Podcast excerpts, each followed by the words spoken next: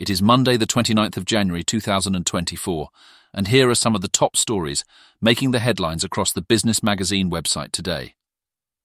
In a significant advancement for remote patient monitoring, Southampton based tech firm Lifelight has collaborated with Leeds based digital healthcare company Aire Innovate.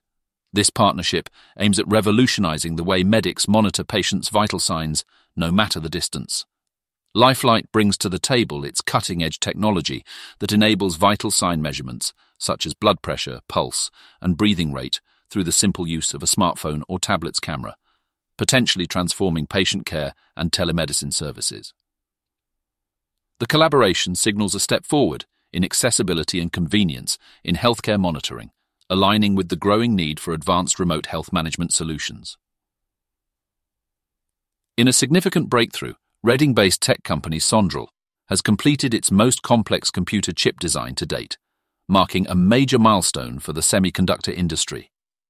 This new design underscores Sondrel's position as one of the few players capable of designing high spec computer chips with advanced semiconductor technologies. These chips are poised to power a range of markets, including high performance computing, automotive, artificial intelligence, and video analytics, indicating a stride forward for technology integration in these sectors. The achievement highlights the company's expertise and the growing demand for sophisticated chip designs in an increasingly digital world. In a significant engagement with the business community, Coventry and Warwickshire companies had the opportunity to directly address Jonathan Reynolds, the Shadow Secretary of State for Business and Trade, amidst preparations for the upcoming general election expected within the next 12 months. Hosted by the Chamber, this event took place at Visku, a notable player in the supply chain sector, emphasizing Labour's outreach to understand and address the concerns of the local business landscape.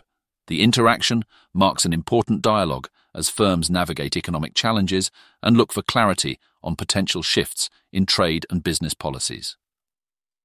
Reynolds's visit underscores the Labour Party's focus on economic issues as the nation anticipates the election's call. That's it for today.